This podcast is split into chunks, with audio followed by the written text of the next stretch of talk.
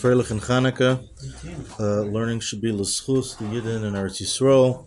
Everyone that needs a refuah should have a refuah.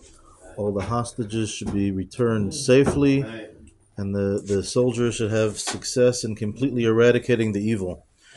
Um, so, continuing along the subject matter of the placement of the menorah on the uh, left side, opposite the mezuzah, and the details associated with that.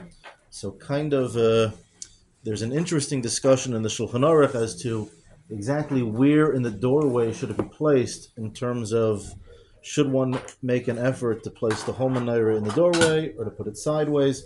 So, kind of as an introduction to that discussion, which we'll get to tomorrow, there's a secondary, seemingly unrelated discussion, which the the, the Beis Yosef in chapter 676 quotes a very interesting dispute regarding the direct which candle a person should light first. Should you light the candle all the way to the right, or light the new candle and then kind of um, light the further candles um, going forward? So interestingly, the Beis Yosef quotes from the Avudraham, who he wrote his sefer actually more as a commentary to the Siddur, um, one of the great uh, medieval Rishonim. So he was actually of the opinion that every night you light the furthest right one first, and then you light the others. Um, but the Beis Yosef, which is where the Shulchan Aruch paskens quotes from the Mordechai, who quotes from from Meir, probably Meir Rothenburg, two reasons as to why you should light the candle on the left first and then move to the right. One is the famous um, concept that we have, the Gemara in Yoma talks about it, that Jewish people always we always go to the right.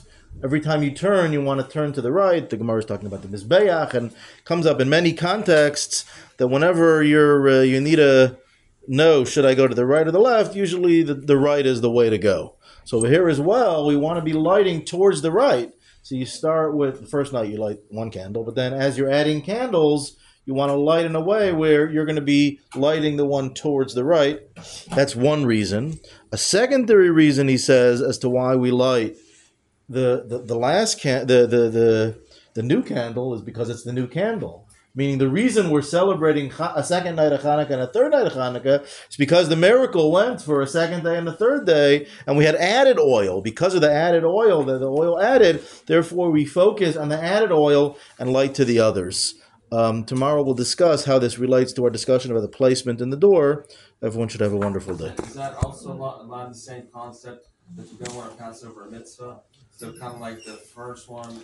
Oh, it's- very good. It's So, so like the, that's the note. That's the note. Naphtali's touching upon about. This right there, the first one, the first mitzvah. Oh, that you don't so- pass over. Is that? that's gonna that's gonna affect as to where the person should stand while lighting the menorah, in relation to your point about where you, you know passing over or not passing over. Should I stand to the right or should I stand to the left? And then, but yeah, that's a good point. Yeah, and so you first extra